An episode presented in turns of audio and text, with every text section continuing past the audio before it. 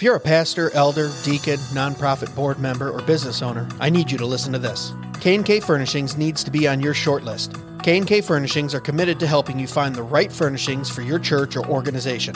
These guys specialize in quality worship seating, welcome centers, cafes, nurseries, classrooms, as well as stage and podium furnishings.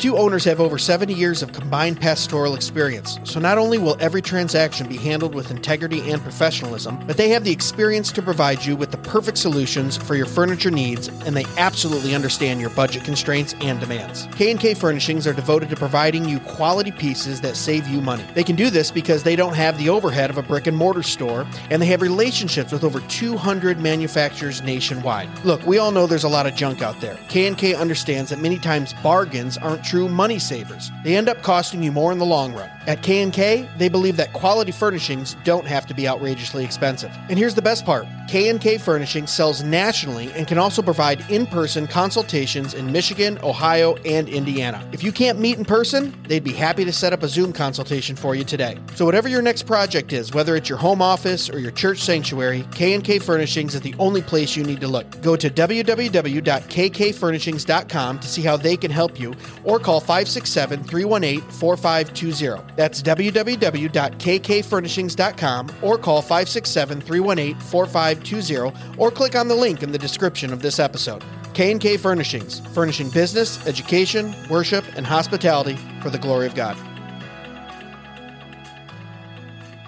Hey guys, before we get into this week's episode, I gotta tell you about Jacob's Supply. Jacob's Supply is the place you gotta go for all of your material needs. These guys bring you construction supplies and appliances for up to 50% off retail price, all brand new. You a home builder? Need some lumber? Jacob's Supply has you covered. You a deacon at your church and you're in charge of that next Narthex floor job? Jacob Supply has got you. Heck, they got COREtec luxury vinyl plank right now for $3.59 a square foot. Go look that stuff up at Lowe's or Home Depot, man. That stuff is selling for 7 to $8 a square foot. That's over 50% off retail. Even if you just have some home projects you're working on, Jacob Supply is the place for you. I just built an outdoor grilling area this spring for that old smoker and grill. Guess where I got the metal roof, lumber, and screws? Yeah, that's right, Jacob Supply. Looking for a fridge, stove, washer, dryer? They got them all, and they're name brand. Samsung, Bosch, Frigidaire, all 20, 30, 40% off retail. Brand new and ready for you. Located in Temperance, Michigan, it's worth it to stop by even if you're a few hours away. And remember, Jacob Supply can ship products nationally too. So even if you're out of state, you got to check them out. Follow them on Facebook at Jacob Supply or call them direct at 734 224 0978. That's 734 224 0978. Remember, Jacob Supply, quality building materials at wholesale prices. And now, on to the show. Exploring theology, doctrine, and all of the fascinating subjects in between, broadcasting from an undisclosed location, Dead Men Walking starts now.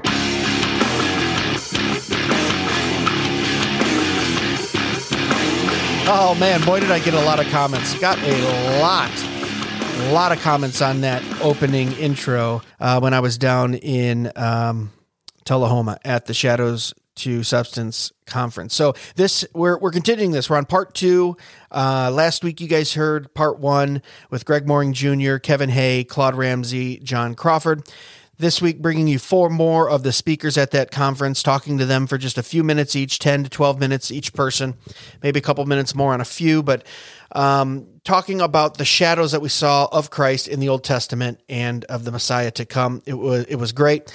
As I said last week uh, on the intro, just had a beautiful, beautiful time just discussing theology and doctrine and, and Christ with these uh, brothers in the Lord. Uh, met some new lifetime, long time friends. Uh, really did. I really feel that way.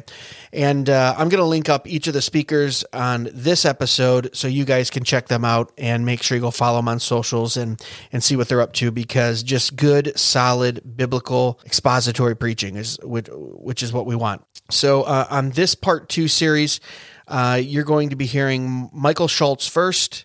Then we're going to get into uh, Haps Addison or Happy Addison. Uh, what a brother in the Lord he is. Um, Braden Patterson, just connected with this guy too, ex Mormon, um, just uh, full of knowledge and humble and uh, really connected with him. And then rounding us out is Andrew Rappaport, which um, most people know Andrew. He's been in the ministry for a long time. Um, he's at all the conferences, preached at the biggest uh, conferences, and uh, rounded that out with him. And boy, was he a joy to get to know too. So, guys, this is our uh, second part in the uh, Shadows to Substance series. This will be our final part. So we basically had eight speakers, broke it into two parts. You heard part one last week.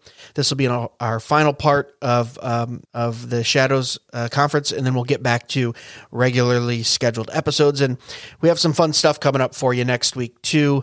Um, there's a few people we didn't get to at the conference that we're going to do um, a remote interview with, but I think you're going to like who we interview. Not necessarily speakers there, but some interesting folks we met there. I'll tease that out a little bit. So be looking forward to next week's episode as well. But guys, um, I think you're really going to enjoy these four speakers. Once again, that's uh, Michael Schultz up first, Haps Addison second. Then you're going to hear Braden Patterson talk, and then we'll round it out with Andrew Rappaport. Guys, take a listen. Thanks. All right, Michael Schultz, how are you, sir? I'm doing very well. How you doing, brother? Nice to meet you. Uh, so we're continuing along in the uh, subs- from Shadows to Substance series here at the conference in Tullahoma, Tennessee, and you just got done uh, talking about the Passover and how the Passover is a shadow of Christ. We had a he said Paul says Christ is the Passover. I'm done. I'll Right. walk off. I, that's all I needed. But um, oh, I'd also be remiss to say that I had a gentleman reach out to me who listens to the podcast. He just moved up to Michigan. I'm from Michigan, and he said, "Hey, can we connect? I'm in Battle Creek or in Monroe." I said, "Sure." And then he called me today or yesterday, and I go, "Well, I'm in Tennessee." He goes, "That's my stomping grounds." I go, "I'm at the Sh- Shadows to uh, you know uh, conference and substance conference," and he goes, "Wait a minute, I think Schultz is down there." His name's Josh Howard. Yeah. Do you know him? Yeah, yeah. I appreciate Small a world. conference with Josh last year. He's fantastic. So he told me to tell you hi. Well, great. Yeah, I love Josh. He's he's a fantastic guy. He's doing great work all over. Good, Awesome. good. Yeah, it's it's so fun uh, when the Word of God and kind of podcasting and conferences bring brothers of the, in the Lord, you know, together. We Yeah. kind of all get to know each other. So, tell us a little bit. We'll just have a few minutes with you here, but um, uh, absolutely great session. Probably one of my favorite subjects. Tell us how, maybe in a few minutes here, how Christ is a sh- uh, the Passover is a shadow of Christ. Yeah. So, well, the the lamb symbolism is pretty straightforward. Sure, Uh, most yeah. people can pick that up on their own. Yeah. Uh, but what I really highlighted in in the sermon was how that the lamb. It was very specific. God gave specific instructions. Every person has to be covered by the blood of the lamb. They Mm. Yeah. have to have a specific lamb. It must be exactly like this, and it must be slaughtered in such a way, and you can't waste any of the sacrifice. And so we can see those shadows of Christ in that. But I also wanted to highlight the fact that the shadow doesn't measure up to the substance. Correct. And so, in the sense that the Israelites had to provide their own lamb, they had to slaughter their own lamb, they had to apply the blood of the lamb themselves. God has taken that responsibility entirely on himself, and he's provided the lamb of God, and he has slaughtered the lamb, and he applies the blood of the lamb. And so, with Christ, we have a much greater lamb, uh, something that we could never have provided, never have actually applied to ourselves. And so, the Passover is a shadow, but I think that Paul would probably agree uh, it doesn't at all measure up to the substance of Christ. Yeah, yeah. And like you said, it's one of the more, I would say, probably one of the more popular shadows, right? Um, throughout this conference, we've been talking about a few things Ark of the Covenant being a shadow and, and the priests being a shadow and, and things like that. I've always found, and, and tell me what you think here, I, I found that one, of- the Passover, one of the most striking ideas of bringing the old and new covenants together. I have some Jewish friends, and when I talk to them, I don't understand how they they can't put those two together because they're so you know, the Bible talks about a veil over the eyes and things like that, but it's such a beautiful representation of Christ. And and Christ at the Passover saying, "Do this in remembrance of me." This is what. This is why you're doing that, right?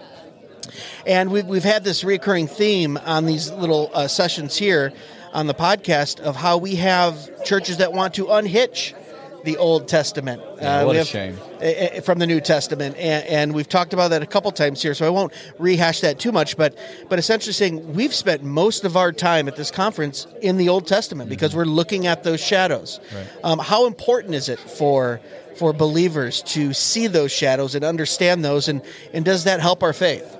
Yeah, absolutely. First of all, I don't think that I don't think that any Christian can rightly say we don't need the Old Testament. Um, There's some preachers out there that Yeah. do, and I think you know their names. yeah, Christ certainly would disagree. Uh, we had a man mention this morning, you know, Christ begins to s- lay out to the people on the road to Emmaus everything about himself from the Old Testament. Yeah. And uh, he made a great point also, Brother John. He, Christ had no New Testament. Yeah. He preached Christ purely from the Old Testament. Amen. And Paul did too, by the way. Yeah. You know, Paul is going around conversing with these Jews in the synagogues all over uh, Asia Minor. Yeah. Conversing with them about Christ, convincing them from the Old Testament. And it's not just an evangelistic tool to Jews. For Christians, we do need to see this is a, a comprehensive book where God has been here from the beginning. You, you can go back farther, but at the very least, you'd have to say we have Christ in Genesis 3.15 Yeah. the the proto evangelium you are right there Yeah. okay i will give a seed and the seed of the woman will crush your head he's he's there from genesis 3 we heard him from genesis 7 earlier with the ark mm-hmm. and to to eliminate those signs and seeing how that god didn't just introduce something new with the person of christ matthew Right. this is not a new book he's Right. continuing his book and mm. bringing his plan to fulfillment Yeah. and showing everybody what he has been pictorially depicting for all these years Yeah. um, so yeah, I, I think that it's a, a fool's errand to try to unhitch from the Old Testament or in any way undermine the Old Testament's importance. That's ridiculous. Yeah, and you had a really good point too uh, of of an, a specific shadow within a shadow of even the act of every single person, even Moses and Aaron, had to be covered by the blood. Right? Mm-hmm. You, you gave a fun little example, and I've been guilty of this too. Of you say we're all sinners. Right, but then you made the example of you know maybe a Paul Washer or heck even a James White or someone like that walks in. And you go, everyone kind of gravitates there. They're sinners too, but maybe a little less mm-hmm. sinner. Right? You said it kind of in jest, but it's making the point that even even us we can get into that mindset of there there's some that are more worthy than others when in fact we're all unworthy we're all sinners we're all depraved in need of a holy righteous and just god right? Right. so we even see a shadow in the every single man had to atone ha- had to be atoned for the moses the aaron.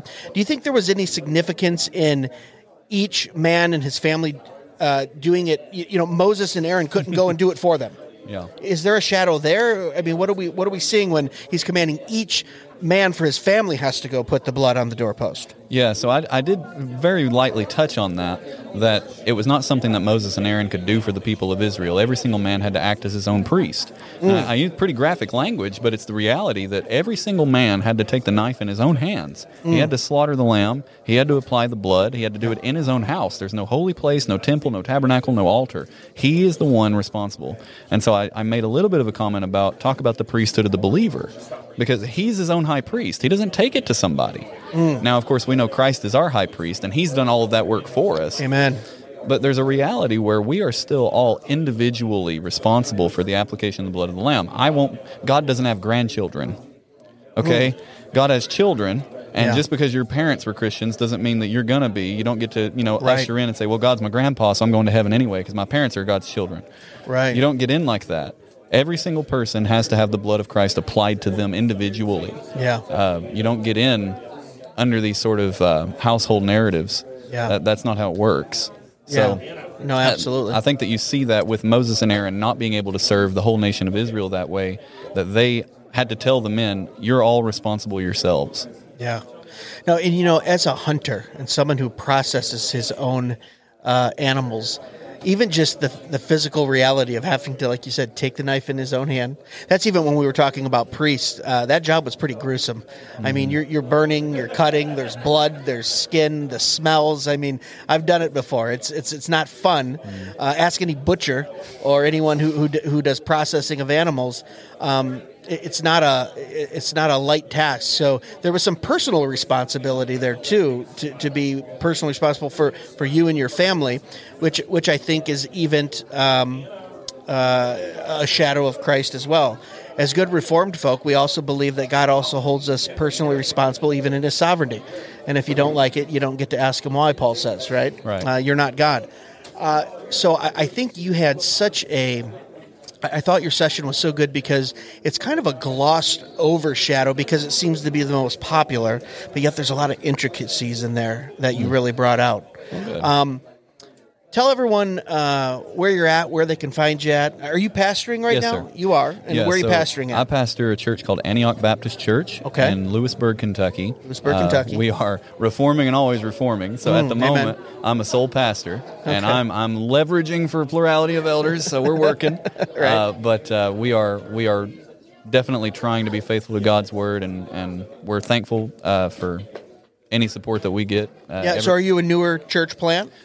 No, or have you been there a while? This church is 206 years old. wow. Uh, and I've some been there. history. Yeah, I've been there four years. And what was really convenient for me, at least, when I came in as a reform guy, it was largely in what we might call an IFB church when I got there. Okay. Uh, Oh, you most had of your the- work cut out for you. Yeah, most everybody dispensationalist. Most everybody was KJV, and so very different.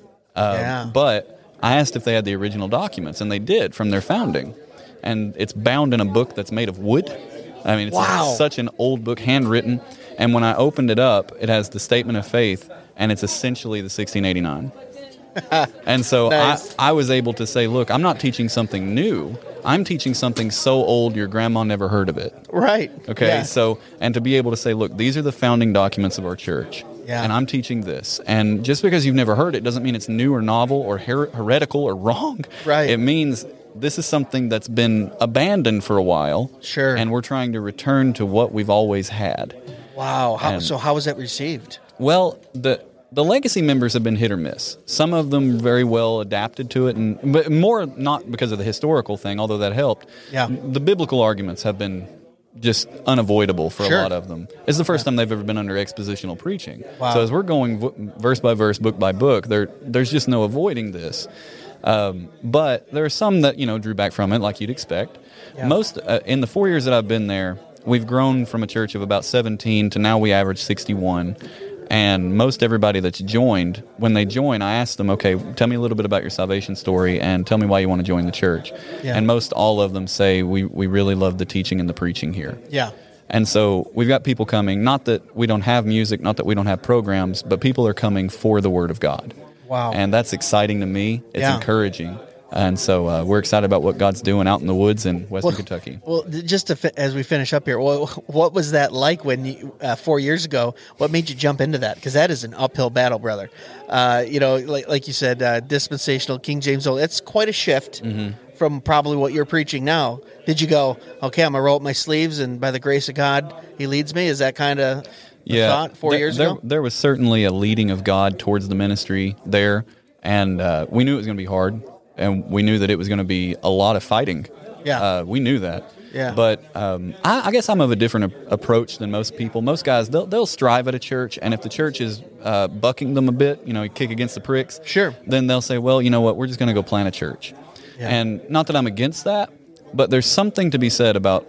This church has been here 206 years. Not many people can say that. Not many pastors, especially too. That's awesome. Right. And so for me to say, look, we're going to buckle down, and if we get voted out, we get voted out. But we're going to be here and faithfully serve this church and try to do our very best to do what God would have done in this church. And we're going to take that legacy that this church has and revive it and say, this is who we are. It's who we've Yeah. always been.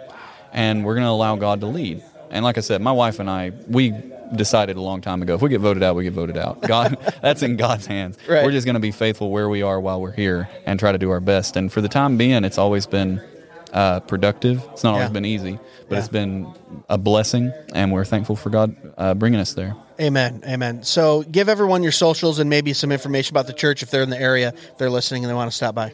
Well, I, I don't really spend much time on social media. I'm on Facebook. Um, I have a YouTube channel, but I, I don't really.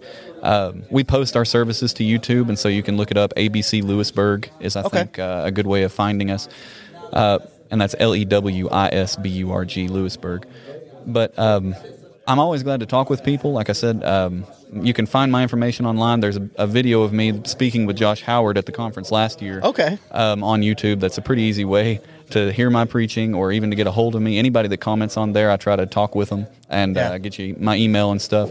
Uh, that's called historic premillennialism because I'm I'm a historic premill guy. Okay. and so I represented that perspective at the conference last year, and uh, I'd love to talk to anybody. Awesome. Cool. Well, thanks so much for stopping by. We'll make sure we link all that up when this goes live. And guys, uh, thank you for joining us for another session during the subs- uh, From Shadows to Substance conference. We'll keep bringing you more of the speakers and more of this content. As always, understand the chief end of man to glorify God, bring him, uh, enjoy him, and glorify him. And uh, God bless, guys. Thanks. Haps, What's up, brother? happy, Yeah, yeah, yeah. my man. now, is that your birth name? No, Okay, no. because that'd be pretty cool if that was. A, but everyone calls you Happy, right? Yeah, yeah. It was like it was like uh, it was, it was an old name. Uh, uh, it's like calling a fat man tiny. I was always upset. So they just went to Happy. Yeah. Well, now, yeah. So Yeah. now, now, you know, I get to live up to the name. right.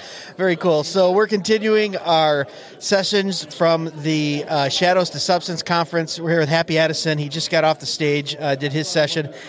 Man, um, I just met you a few days ago, but it feels like I've known you for a while, man. I know, I absolutely dude. love you, brother. We've been having discussions outside uh, at dinner, um, you know, after the breaks, and wanted to have have you on here and talk a little bit about what you focused on in your session, which was uh, Daniel in the lion's den, kind of being a shadow of Christ. H- How is Daniel in the lion's den a shadow of Christ to come? Oh my gosh! Well, you know, it- basically, it, it's not just um, a shadow of Christ to come, but it's uh, that we went through Daniel chapter six, verses one through twenty-eight, and you see that you see the New Testament right there. Yeah. I mean, you, I mean, you just see it unfold. Beautiful. and it's just absolutely amazing. You know, from from uh, you have from from what happened prior to the, uh, Daniel in the lion's den to Daniel in the lion's den till what happened after uh, Daniel uh, Daniel in the lion's den with uh, Christ on his way to the cross, Yeah. and then after the cross, and then until now. You know, Yeah. and I find that absolutely amazing. Yeah. You know, I was reading through Daniel in preparation for your session because I, I love uh, Daniel in the Lion's Den. And I'm also uh, uh, I'm in local politics, Oh. so when I read that, when the commissioners are kind of getting together behind his back, Yeah. that's that's kind of politics 101, right? Oh, yeah, yeah, yeah. They said, "Hey, that guy's gonna probably take over the kingdom. We need to get out, get him out of there." Oh, so yeah. what do they do? They have a meeting with all the governors and commissioners behind his back, right? They go to the king. They make, they make a law or decree without Daniel's knowledge. Daniel finds out and he goes, "Look, I'm still gonna serve my my Lord, Yeah, my yeah, God." yeah. Right? Uh, and you made a great point that not only did God save Daniel, but He vindicated him. Vindicated him, yeah. I mean, that, that's powerful. We just think of, oh, well, he shut the mouth of the lion and he saved him. Uh-huh. Yeah. But more importantly, he even elevated him to an even higher status, vindicated Daniel. And then we see later in the chapter the king writing a new decree saying everyone needs Yeah. to worship the God of Daniel because yeah. he is the true and one and only God. Yeah. So not only does God vindicate Daniel, but of course, and he doesn't have to, but he always does, God vindicates himself as well. Yeah, yeah. How important is it for Christians to understand that God not only saves, but he vindicates? Because you have a pretty, we talked a little bit about it, we can get into it if you want, but you have a pretty checkered past, right? Yes. Uh, you, you said a, a, a drug addict for 34 years. Yes. And I'm not saying anything out of school here. You're very open about that, Yeah, right? yeah. Uh, hard drugs. And uh, the Lord has not only saved you, but vindicated you as well. So is that important for the believer to understand the fullness of Christ of both saving and vindication? Yes, you know, totally, because you know God, um, God is with us. You know, He He not only saves us, but He vindicates us, and and He takes us from a, a, um, a we go from death to life. You know, Dead men walking. dead man walking. dead in Christ, but now Yeah. alive, you know, dead in sin, Well- but now alive in Christ. I, I tell you that that is um, when I read that in um, was it John chapter eleven. Uh, you know the raising of Lazarus. Yeah. uh, I felt that was me. You know, like Yeah. I, I was I was dead. Me too. And I came to life, and uh, then uh, it was uh, you know take off the burial cloths, and that was uh, you know like discipleship for me. You know, it was stinky and messy, and, and people didn't really want to be around it yeah. and and, and so uh, but yeah you know god is just so so awesome throughout all of it and so faithful and, and compassionate you know Yeah. It's it's it's so awesome that uh, we can receive blessing and God glorifying Himself. yeah Uh, because that's really what it is. Yeah, yeah, One of my favorite verses, Psalm 23. A lot of people don't pick up on it, but it says, You lead me into paths of righteousness. Why? For your name's sake. Yeah, yeah, yeah. He wants his name to be known as holy. Yeah. I only have righteousness in my life for his name's sake. Yeah. All the good things that I have in my life, that you have in your life, is for the glory of God. yes Amen. yeah, and you know it's it's when you stop and think about it, it's all for His glory. Yeah. you know, I got men that come in my home and and they're like, you know, like I, I don't understand how why God would save me, and I go, it's all for His glory. Yeah. You know, it's all for His glory. It's not for yours. Yeah. You know, you know, He for He is the great I am. We're the great I am not. Yeah. You know, and uh, what He does when He takes some, you know, somebody that is uh, a child of wrath like the rest of us, Sure. and He turns them into a child of God. Yeah. It's it's all an act of God, not not an act of Todd. You know, Right. you know what I'm saying? Yeah. You know, it's so it, I just find it. I mean, I get goosebumps every time I think about it. You know, it's just I love yeah. it. And you know, you you have a very um, I don't want to say special, but I mean you're you're real. You're you're down there because you drove from first of all, we're in Tennessee right now at this conference. You you drove from Southern California. Yes. With with uh, a wife. Do you have kids with you at all or No, no, no. With your wife. And so four days, Yes. right? Just driving 10, 12 hours a day, you're saying. So you make that trek. But out there too, um, you ministered. You pastor out there? Yes, I'm a pastor. Okay, and where are you pastor at? I'm a pastor of Olive Branch Ministries and also an uh, elder of uh, Faith Community Church. Where's that at? Uh, it's in Hemet, California. Hemet, California. Okay. And you were speaking up on stage about how you have a house where you bring in people that. uh, Explain a little bit about that. Was it was it people that are homeless or, or Well, so abuse drugs or what, what what is it? well, so what we did is we found a need in our community and we filled it with Jesus Christ. and so what we it. yeah, so what we did was is we found that they have all these drug homes, male men and women drug homes and stuff Yeah, like yeah, that. And most of the guys that could not be in, they're called working homes. Okay. All right. Uh, mo- most of these guys, um, uh, that they they wouldn't get accepted because they're mentally ill and they have to take medication Okay. or they're dying of cancer or whatnot. So there was no facilities anywhere on the whole West Coast that was Wow. doing this. Yeah. And so um, my wife and I we opened up our home and and we just I would just uh, go out evangelizing and I'd find the uh, I'd find the ones that most churches have at the back of their church. If that, that's if they even let them in. And so they, we brought them into our house, and we've had over a thousand people in our house now, and, and we uh, teach them about Jesus Christ, and we get them Love on it. their medication, get them uh, reconciled to God, reconciled with their families. Yeah. we don't want to keep them. We want them reconciled with their families first Yeah. and foremost, and that usually happens after they get on their medication and they can, you know, um, start dealing with things uh, rationally, you know, now. Yeah. And um, yeah, so that, that's what we do. Now wait a minute. You're a reformed guy. You're out there evangelizing, hanging out with uh, the mentally unstable and the and the drug abusers and the downtrodden. Yes, sir. Come on now. Come on now. Now, now we usually get we usually get accused of saying we don't even like to evangelize because Oh, we believe in the sovereignty of God. Yeah, here I have Happy here down in the trenches doing the Great Commission, and you talked about the Great Commission. Oh, don't worry, Dr. James White. We're just recording an episode. Don't worry about that. Uh, but you're but you're down in the trenches and, and you're fulfilling the Great Commission, which I find absolutely amazing. I'm not going to keep you too much longer. Okay. I did want to mention though that you um, you're teamed up with uh, Jeff Rice, who's who's been on the podcast before. Are you part of Open Air? Oh, yeah. uh, theology. So um, Jeff and I, you want to hear something cool? Yeah, let's hear it. Tell Okay. everyone Okay, so and tell them about the podcast too. All right. So um, a few years ago, I had to go uh, preach. Well, not, let me back up. Um, somebody started filming me in my backyard. Yeah. And I didn't have a I, I didn't have a Facebook or anything like that. Okay. And it went viral all, all over the country. Of you preaching or what are you doing? yeah, Mowing yeah. the grass? What do you no, mean? I preach. I preach you? every single day. you Okay. know? And um, and it went viral. Yeah. And one of my friends goes, "Hey man, this got up to like a few thousand views. Why Yeah. don't you start a Facebook?" Okay. And so 2020 hit, and um, we in California we were locked down. I mean, like locked down. Oh yeah. And You have a Governor Mussolini out there. oh my gosh, dude, the People's Republic of California. right? You know, but um, and and so all these people couldn't go to church, and so I started putting out this content for people that that that couldn't go to church. yeah. And Jeff, there he is, home slice.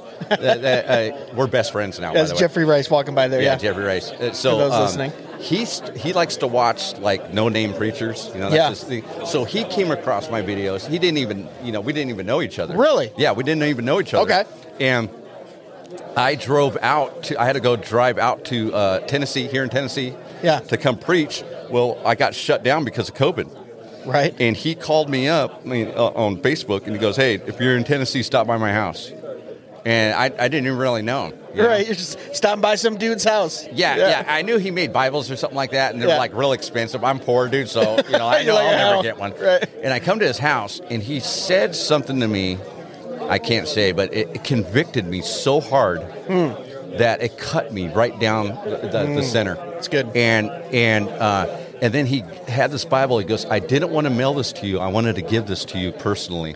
And I go, "What?" And he goes, "Thank you for everything you do for the kingdom of God." Wow, what a blessing. And I was like, "Wow, dude!" And so we came back home, and, and him and I started becoming friends. So we just started a. a Claude, oh, what Oh, are you Claude, doing? what are you doing, Claude? You're as bad as Dr. James White. bad Claude. Bad Claude.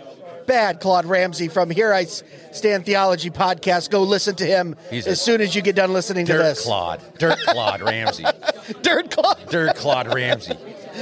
So so we started a little podcast. Look at Andrew's going to walk through just so he so he can get a spot on here too. This dude's so hilarious. You can say it, but all I know is Yeah. I'm just going to say there's somebody's podcast represented here who's made his way into my message. Rappaport. Oh no, Dude. uh, Andrew Yeah, Rappaport, we love him. You're gonna, he's going to be on later. Yeah. He's uh, me, me and him and my wife and Braden got an Airbnb together. So, Oh, you guys, are, yeah, you guys are, you guys are hanging out. but yeah, Uh, so we started we started open air theology together uh, to help people. Uh, um, we wanted to encourage people to go back to church. yeah, and a lot of people were, had church hurt and stuff like that. So we were dealing with a lot of people's problems. Yeah. and that's when uh, we brought Braden on. Yeah. and it just clicked. And now all three of us are best friends. I mean, we Wow. laugh together, cry together. because you guys do a lot of open air preaching. Yeah. that's where the open air theology Yes. uh, podcast kind of come, the name of that comes from. If for people who aren't uh, familiar, I Yeah. think some of our listeners wouldn't be familiar with that. So go check out that podcast. Do you guys kind of talk about that on the podcast, or what do you cover on that? Oh, we cover everything. Everything. Yeah, yeah, yeah. You know, and what, what if people got questions that come in, people just walking. in That's okay. Yeah. We don't care. Yeah, uh, people, uh, um, uh, if they got questions or whatnot, you know, and, Yeah.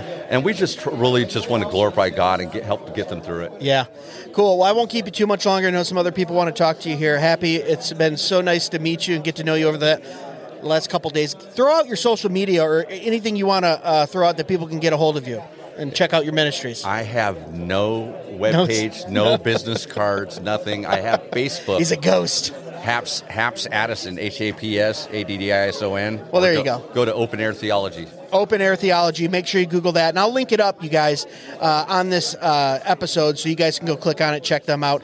As always, thanks for listening to another snippet from the sessions of the Shadows to Substance Conference.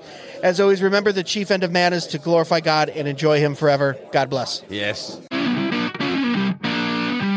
All right, Braden Patterson, we're here at the Shadows to Substance Conference, keeping these rolling along as we're covering this conference here in Tullahoma, Tennessee. Braden, how are you, brother? Do oh better than I deserve. Better- That is a fact. Yeah, that's how I feel too every Yeah. morning. You know, when my feet hit the ground. Uh, Amen to that. so uh, you just finished up your session. Um, we're talking about the sh- from shadows to substance, uh, and, and yours was on for, for, uh, Adam being essentially the, a shadow of Christ. Amen to that. Yes. Yeah. Yes, sir. Um, before we get into that, tell us a little bit about yourself. Yeah, just so just to start from the top, uh, my name's Braden Patterson. I, I, I'm the, the pastor of Valley Baptist Church in Hagerman, Idaho. Mm-hmm. I'd love if you live in that area and you're not planted already in a solid Christian church to come worship the one and only true God with us. Uh, it would be a blessing. I like that. It really I feel like you said that a few times. Uh, you got it down times. pat. It rolls off the tongue. times. Yeah, yeah, yeah. That's it's, nice. It's pretty easy to say. Huh? Yeah, when Yeah. you're when you're a, a pastor, you got to be a, just a little bit of a you salesman do too. a You know, A little bit, a little bit. no. well, but how sweet is Jesus Christ? You don't really have to sell that. It just when you believe in the product, it sells it's, itself, it's right? a fact. It's a fact. Oh, it's great. So. I've been getting, uh, you know, we hung out uh, last night. Uh, we had some dinner and getting to know you and, and some of the other brothers in the Lord here, and it's been a great conference so far. Give us a little idea of what you talked about this afternoon in your session on how exactly Adam was a shadow of things to come in Christ. Yeah, I, I think he really reflects uh, in a mirror in opposite ways of what Christ does for us. In Adam, we have fallen. In Adam, this imago Dei is distorted. In Adam, he's cast into a fallen world. In Adam, uh, we die. Uh, Christ uh, is the second better Adam. He's from above instead of from below, like Adam was. He Yeah. has made us to live. He's undone that curse. He's he's restored the imago Dei. Um, there's there's so many correlations between Adam and Christ that perfectly reflect each other. Uh, most importantly, though, is that, uh, in my opinion, uh, that that through the fall and the deception of the serpent, uh, we we fall in Adam, and in Christ, He's the one that that bruises the head of that serpent, and we have a, a restoration of that of that curse that was first wrought in the first Adam is is remedied in the second Adam. Yeah. truly. Yeah, it, it- it's such a beautiful thing too because you even see that in, and I think you you um, spoke out of Hebrews as well too. That reflects that so well. Oh yeah, yeah. Um, uh, was it you that was in Hebrews eight too? I was. Yeah, Yeah, yeah. that was funny because uh, Hebrews eight. You're talking about the new covenant. James Yes, White sir. comes up as, behind me, just rubs my shoulder. Goes, "It's going to be all right, Presbyterian. Don't worry." I, I love you, brother. I love you. I had said to do I- it though. When did James get so snarky towards people he barely knows? Oh that's right. I think he's trying, like he said earlier, he's trying to finish well. I guess Yeah, maybe yeah, I don't yeah, know. yeah, Uh, that means sarcasm, I guess. That's right. Just shows that he still uh, that that he still has the remnant of the Imago Dei corrupted in him, right? Yeah, yeah, absolutely, absolutely. But uh, yeah, talk, can you talk a little bit about that, uh, about the new covenant, and, and about how Hebrews so beautifully shows that something, and and you touched on this, many through uh, Adam and, and many through Christ. Dive Yeah. into that a little bit, just a little bit for Yeah, us. Yeah, so especially in, in Hebrews. So as a church in, in at Valley Baptist, we've been doing Bible studies in Hebrews. I just got done preaching through Ruth and, and Haggai. Uh, we just started in the book of Philippians, but we're we've been in a Bible study in Hebrews, and it's remarkable when you consider if the, the main theme of Hebrews, in my opinion, would be the the supremacy and the superiority of Christ in all things. Yeah, that, absolutely. That here are these these these uh, Jewish converts to Christ, Christianity, and they love Moses and Abraham, and here they're being reminded that no, that you think that they were good. Yeah. Christ is so much better. Christ is the mediator of the better covenant, and all these things. These these other things were shadows. They were types. They were copies of what the true substance is. Right. And so Yeah. in, in Romans chapter five, uh, in that text with with that the many die in Adam, and the many that are made alive in Christ um, in the in the doctrine of federal headship, it's so important to remember who all is involved in Adam. Well, everybody is. We all Right. die. We all Yeah. suffer that. Well, in that same language that's applied to Christ, right? So we can't say that all are made alive in Christ because there are some that will suffer the wrath of God. The wrath Sure. of God is abiding upon them currently and will be forever if they die in their sins, not covered by the, the Lamb Amen. of God, right? Yeah. And so i- it's talking about federal headship that everybody that's in Adam receives death. Everybody in Christ receives mercy and life. Uh, Yeah. the justification. It's good to make that distinction. Yes, we're not is. universalists here. Amen to that. Yep. That's Right? right. Yep. And I like that you dug down on that because some people will gloss over that that language. And, and believe me, we're, we're going through Hebrews right now in our uh, Sunday evening services in our small groups, and uh, it's man, you, you nail it right. It's just a, a book of constant. He is he is the better. He is the more perfect. He is Yep. the final. He is the eternal high Amen. priest, Savior, Christ, King. Right. And, and to hear you uh, talk about that when talking on Adam to Christ, Yeah. I was just so happy because it's it's such. I don't know. Sometimes I feel we kind of stay out of Hebrews a little bit, Yeah. and we, you know, some some churches or even when I talk to believers, yeah, it's just- it's a little. I don't know. It's it's a. It feels a little mystical. It feels a little. hard and to understand, It's hard to understand, right? Yeah. It's it's how uh, when I was growing up, how and come to find out, the reason they said this was, uh, you know, uh, Romans. It's it's it's a weird. It's a, you know, it's very theological. It's like well, I was in a fundamental church that thought Calvinists weren't saved, so that's probably why they stayed out of Romans. Yep. That's a fact. yeah, but uh, oh man, but to, to hear you go through Hebrews and to bring that out, um, man, it was it was such a blessing. That, I You know? praise the Lord for that. And then to hear your backstory, and I want to uh, put this out there for the listeners too. I, I want to get with you offline because I'd like to have you come on. These are only 10 or 15 minutes long Yeah. right now, but I'd love to have you come on for an extended time and kind of talk about your journey out of the LSD church. Yes. L- LDS. LDS No, I- I- church. uh, drug drug church. I'm tracking you. out of your drug church, out of your acid church, LDS. I'm sorry. Sometimes I get going so fast, I'm mixing up my letters. And uh, in in your journey to where you are now and now pastoring, I just find that so interesting. Yeah. Um, so I think for everyone listening right now, be looking forward to, to seeing you on, hopefully in the future. that would truly be a br- blessing, brother. I, I anytime I can talk about Christ and magnify Him, I'm totally Yeah. totally game, and, and, I love it. And here's the thing: in my brain right now, I want to ask you all these questions, and I go, okay, I don't want to Yeah. get into an hour and a half. we don't want to ruin what's going to come in the future. Exactly. We've got a li- limited amount of time. This is a, re- a review or a preview, not a review, a preview of what's to come. Like a shadow. It's a show. Look, I, I see what you did there. I like that. Uh, shadow of things to come. Um, tell the people where they can find you at. Are you on social media at all, or where they can find your Yeah, church? yeah, so- and we'll link it up in the you know below when the when the podcast That drops. would be wonderful. Yeah. So, so Braden Patterson, you can find me on Facebook. Um, if you have questions, if you're LDS, especially if you're LDS and you're you're wanting to know about this ex LDS that's become Christian, truly, truly Christian, and having faith in the biblical Jesus, I would encourage you to reach out to me. Or if you have any questions on how to evangelize the LDS, I would love to chat with you as well. Yeah. Um, but Braden Patterson on Facebook, on YouTube, you can find me underneath uh, Reformed Ex Mormon. Um, that's my YouTube channel. Okay. It's kind of a hodgepodge of just anything that's on, on my mind that, that I post my sermons on there. I post eschatological videos on there. Right. I post evangelism videos. I like that. You name it, it's it's on there. I'm trying to build it up anyway.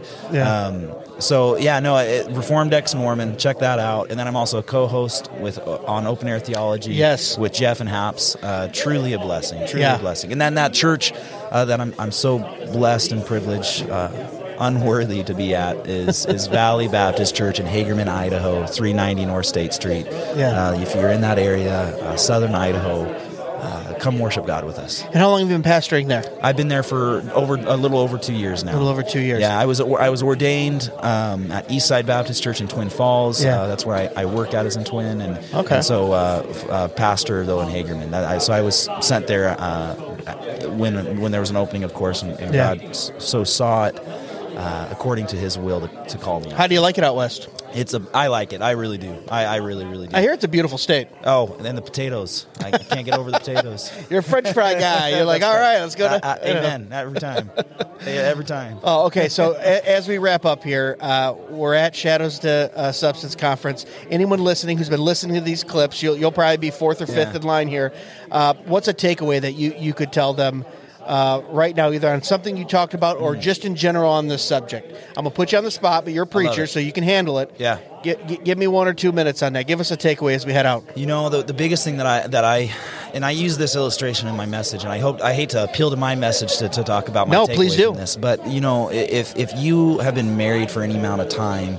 Um, I've been married for coming on five years, well, six years now. I almost got in trouble there. Six years right now. um, I would be thought of as a terrible, terrible, terrible husband if I told anybody that I would trade my current six years I've been with my wife to go back to when I was dating her. I would be viewed as a worthless husband, a worthless Yeah. man in that sense. Yeah. Um, not a good husband, not a good representative of Christ. Um, as a husband, I'm to, to love the, the fact that I've been married to her, right? Yeah. Um, I wouldn't. I would never trade six years to go back to a dating. I would say that six wor- years is worth much more Oh, far as well more. than the Far more. time you were dating. Yeah. And so, likewise, I, even in that sense, how much of less of a man would you think I would be if I was trying to hug the, the shadow of my wife rather than hugging the actual substance that is Yeah. my wife? And that's how it is when, I, when we talk about shadows in the Old Testament to that of the substance of Christ. Is if, if you are, are grasping to anything that's a shadow of Christ, you are not grasping onto the substance. And Yeah. shame on you, you're not a real man if you're doing that. Just like if you were not, you're not a real man if you're not grasping to your your, wi- Hmm. your wife in that way. I like it. The gauntlet has been put down. Yeah, it really is. It really is. And and then and that's like truly in in in and that's that's what I loved preaching on with it from Adam to Christ is that when you were unconverted and you were looking at your sins and you were in this kingdom of death, serving Yes. that that monarch sitting upon that throne that you you loved and worshipped Yeah. Um, you, you essentially have a, like a corpse, a dead Adam in front of you, and you love it, and you honor it. And, and when you're born again and you repent and believe in the gospel, you actually turn and you see the cross and you see the second Adam, and your sin is now there. Yeah. And, and that's that's the substance. You don't want to go to shadows. Yeah. You, the shadow takes you to the substance. Absolutely. Have faith in the substance because the substance actually gives you nourishment in life. Yeah, and I would just add to that too for those, and this has been a running theme on some of these snippets, and the listeners are going to get tired of me saying this, but when we have people trying to unhitch the two, the Old and mm. New Testament, how beautiful does Yes. and how much more uh, do, do you do you love uh, the New Covenant when you Oh, can see Christ woven throughout the entire Old Covenant? Amen to that. And you say this is what, and, and we're we're in the New Covenant. Th- Those they were expecting. They were going, when is it? Yep. You had prophets that died and were martyred and, and killed and never saw the day Amen. and hoped for the day, and we're living in that Yep. day. Amen to that. Uh, so so let's uh, let's wake up every morning with joy in our hearts, gratefulness, and uh, you know proclaiming the gospel. Amen. Amen. Um, guys, thanks so much for listening to another segment at the uh, Shadows to Substance Conference. Uh, we're going to be hearing more from Braden for sure. I love this brother in the Lord. Hope you're enjoying it as well. As always, remember the chief end of man to glorify God, enjoy Him forever. God bless. God bless. Andrew, Yes, sir. my man, Andrew Rappaport. Uh, it has been such a blessing to get to know you a little bit better these past three days. That, that's because there was someone here other than you that was a punching bag. You, you needed you needed another punching bag. You know, I've never seen a Presbyterian and a dispensationalist come so close together and just go, if we're both going to get ganged up on, let's just do it arm in arm and uh, support each other. but we're at the Shadows to Substance Conference. We're finishing out day three, final day. You, uh, your session, your sermon was today. We've had great theological conversation after hours as well. We just got off the stage on a question and answer. But tell us first and foremost, tell us a little bit about you and uh, your ministry, and then let's get into what you talked about today. Sure. Uh, name's Andrew Rapport. Um, ministry I work for is called Striving for Eternity Ministries. It's a discipleship ministry. We also have a part of the way we disciples through podcasts, and we disciple podcasters. So we have the Christian podcast community. But we do we come in churches and do weekend seminars. We have a really strange model, Greg. Most parachurch ministries are in you know, they go to churches to help themselves. So they, they want big churches where there's some money and people that will be active in their ministry. Uh, but the biggest area that we need help in is the small churches, those churches that are under 50 people. No parachurch ministry is helping them. And so we have a model where we get our monthly supporters to help us so we can go into to those churches. You got the, the bivocational pastor who would love to see the church grow, love to get materials in his in the hands of people, but no one's doing it. We go to those churches. We go in for a weekend. We try to train people up, get them excited about the word, and then leave some materials behind. And so you, you see an event like this at the conference here. This local church is going to be sparked because of this. Yeah. they're going to be encouraged. That's what we try to bring to a local church. Can I tell you how important that is, that work you're doing? I feel like in, uh, for the first five years that I went to church in my 20s, I was under a bivocational. He would have worked 45 plus hours at a Ford factory and then, you know, come to church and do all the church functions. It is insane how much Yeah. pressure those guys in those churches are under. So I appreciate you doing that. And obviously, he undersold himself. Uh, I mean, glo- he has a global ministry. He's an author, podcaster, and we're going to link all that stuff up for you uh, when this goes live.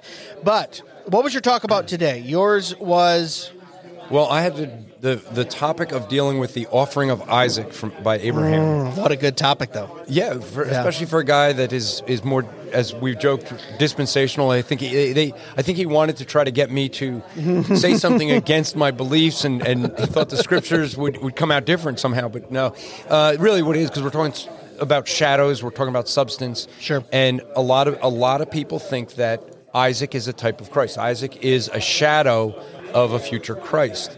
Sure. Uh, and as I just can't say that, but there's a lot of similarities there. And I think really what I wanted to do was show that Abraham, we refer to him as a man of faith. And yet, there's a lot of things in his life that we go, uh, I don't see a man of faith there. Yeah, yeah. You pointed those out. Yeah, I mean, he's a, he's a guy very much like us. He fears men rather than God, and he struggles just like we do. Impatient, Impatient. kind of taking things in his own hands when he has a promise. Yeah, and eh, you know, we look at him as a great man of faith. Well, guess what? That's an encouragement to me, and hopefully to everyone Yeah. else to say, if Abraham could learn this lesson, maybe I can learn this lesson.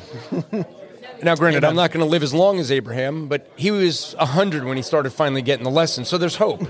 right. And just to be clear, too, uh, when you say I can't say that, you explained it uh, very well in your session. You're saying, look, I don't want to go anything in my personal conscience or beyond what the Bible says. And you said something, and let me let me uh, tell me if I'm saying it right. I think you said I would rather, you know, be before the throne, and God say you didn't say enough, then you said too much. Correct. Yeah. And boy, if more pastors and people who evangelized took that, and I'm not saying shut up or don't say anything or be timid about your faith. You're saying make sure you're not out there saying "Thus saith the Lord." Correct. If "Thus saith the Lord" is not being said, right? yeah, I don't want to go beyond what God says and then say God said this. But do you have any issue if a, if another believer seems to think that Isaac is a shadow uh, of Isaac, or you, I Well- mean that's a tertiary issue where you just go, okay, you see that, but I'm not going to preach that from the pulpit. Yeah, I think like Greg said when we were doing the discussion, he had a good point. I'm, I may, you, you know, in, in private conversations with another brother, go, hey, you know, there's look, there's this looks like the type of Christ. But do you Yeah. preach it at a pulpit? There's a difference when we preach it at a pulpit. Right, yeah. Because when we're at a pulpit and we're preaching,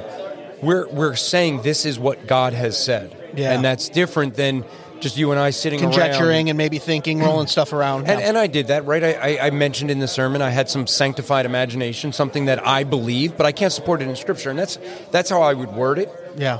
in a in a way of just saying, in my opinion. Yeah. So it's really clear. I'm not saying this is what God says, and because that's a mistake a lot of people do. You get a lot of guys that, well, they they preach illustrations, they preach, you know, well, even movies. Yeah. But. They they'll say things that people then hear them say, and they think something's in Scripture Yeah. that's not there. Yeah, absolutely. So, what are some of the ways that uh, either Abraham or Isaac are a shadow of Christ?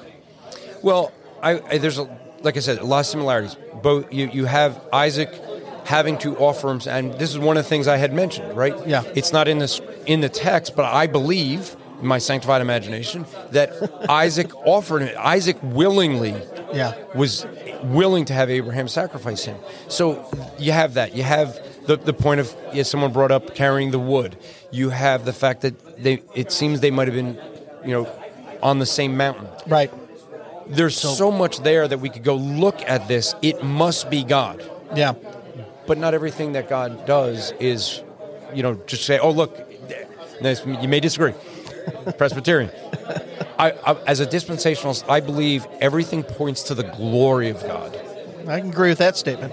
Yeah, but so I'm not going to say everything points specifically to Christ. Okay. And that and that that becomes where we see a distinction then because I'm not looking for Christ in every text of scripture. Right. I'm looking for God's glory in every text of scripture. Now, when we see Christ that's for God's glory. But Yeah. it, that does we have to be honest that that does make a difference in how we are going to trans or sorry, interpret the Bible Sure. because if we're looking for Christ and I see this situation with Abraham and Isaac, I have to find Christ in it. I'm looking for this to be a type of Christ, looking for the Right. shadow. Now, now you're now you're kind of reading the Bible through that lens of looking for Christ. Because I, I agree, you can't. Uh, you're not going to find shadows or specific Christ in all texts, but you will in everything see glory glory to God.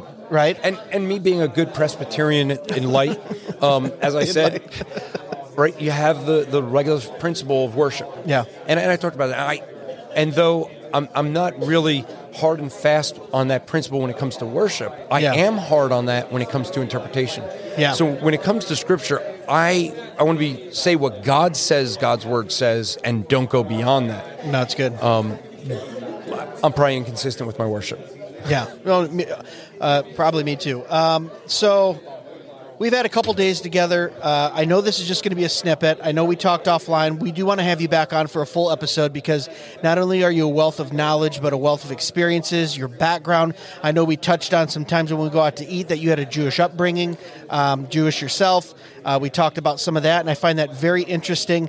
So, over all the years of ministry you've been on, um, how has some of those experiences aff- affected your life? Maybe your upbringing, your ethnicity. Uh, how you know what led you to where you are now? And you got three minutes to do that. I, well, think, yeah.